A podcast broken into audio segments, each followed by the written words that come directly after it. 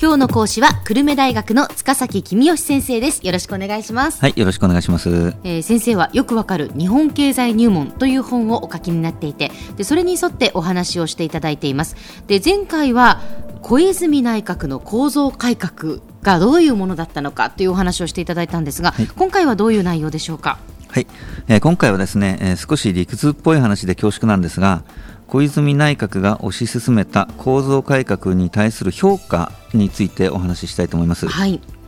まあ前回お話ししたように、小泉内閣があー推進した構造改革は、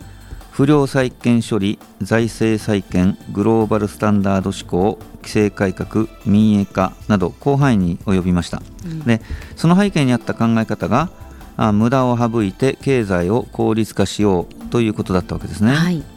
で経済が効率化すること自体は大変良いことで、まあ、誰も反対する人はいないと思うんですけれども、ええ問題は小泉改革が景気のことを全く気にしなかったということにあるわけですね、うん景気が悪くなっても経済が効率化すればそれで良いのだというのが小泉さんの基本的な考え方だったわけです、うーんでもやっぱり景気が悪くなると失業者がもう増えるっていうことになりますよね。そそうですねええのあたりをじゃあ考えなかったっていうそことうでですすね。か。ええまあ、例えば駅前商店街の零細な商店は大型スーパーに比べると非効率ですよね。ええだから駅前商店街を取り払って大型スーパーを作れば経済は効率的になりますと、うんそこまでは間違いないんですが、はい、零細商店の人々が失業して収入がなくなるので彼らが物を買わなくなりますようね、んそうすると需要が減って景気が悪くなりますと、うんでこれをどう考えるべきか大いに議論が盛り上がったわけですで経済学の主流派あである、まあ、新古典派と呼ばれるうー会派ですけども、ええまあ彼らは失業のことを気にしないんですほで失業者がいるということは労働力の供給が需要よりも多いっていうことだからうええあ供給が需要より多ければ値段下がっていくよねと。できゅうんすると賃金が下がっていけばこんなに賃金下がったなら雇おうかっていう人が出てくるので、失業者は結局どっかの会社には雇ってもらえるよねというのがまあ彼らの考え方です。ええで、まあ、あ少し乱暴な言い方をすると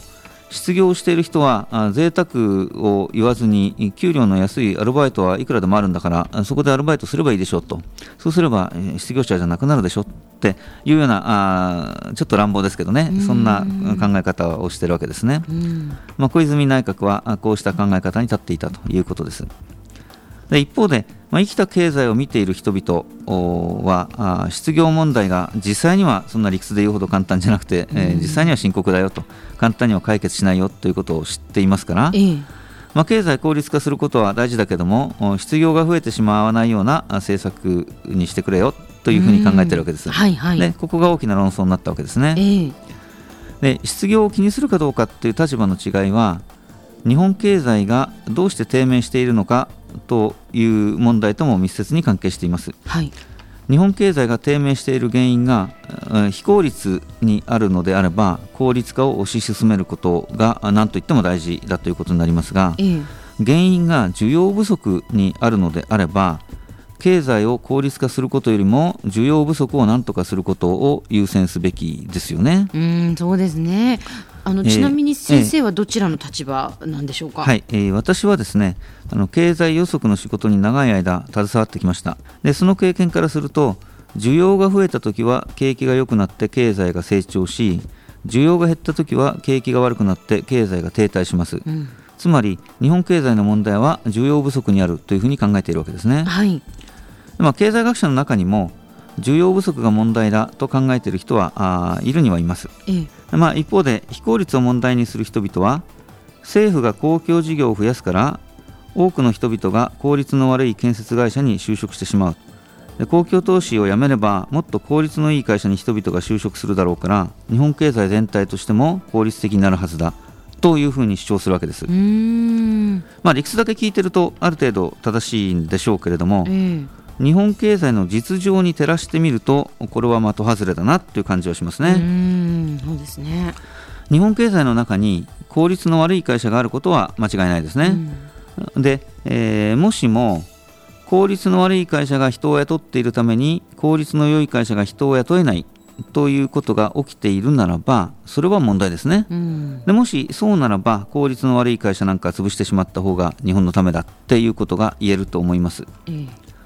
しかし実際には失業者がたくさんいるわけですよえねはいですから効率のいい会社が人を雇いたければ失業者を雇ってくればいいわけですねそうですね効率の悪い会社であっても人を雇って給料を払ってるわけですからそのことだけでも日本経済に十分大きな貢献をしているわけで、 うんそれを潰しちゃいけませんよねっていうのが、まあ、私の考え方でありましてええええであの小泉、えー構造改革には反対でした。うんねえーそんなことしたら景気が悪くなって、えー小泉内閣の人気がなくなって、まあ、どうせ、えー遠からず退陣されるんだろうなとうん思っていたわけです、はいまあ、だけどそうはなりませんでしたよね。うん結局どうなったんでしょうかはい、結局ですねアメリカの景気が良くてでドル高円安になって輸出がとっても増えたので、ええ日本も景気が良くなったわけですうね、んでまあ、景気が良くなったこと自体は大変いいことなんですが、ええおかげで小泉構造改革に対する賛成派と反対派の論争に決着がつかなくなっちゃったわけですね、なるほど賛成派は改革をしたのに景気が良くなったのだからうん大成功だったというふうに主張しますし、はい反対派は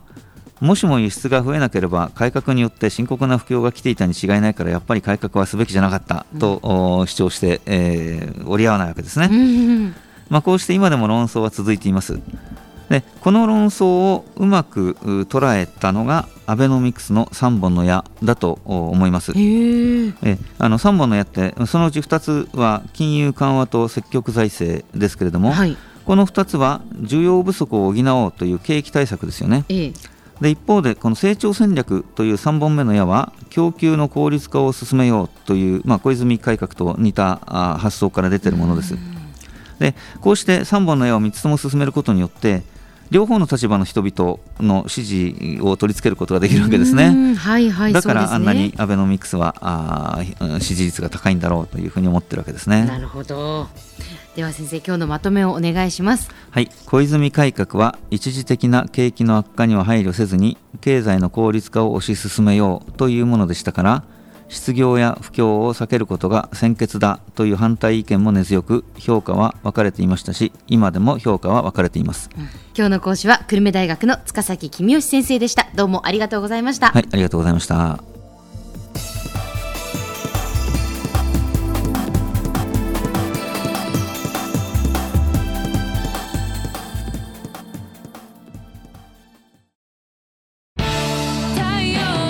ビビックは九州で生まれ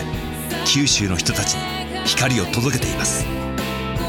九州のお客様が光り輝くようにそれがキューティーネットの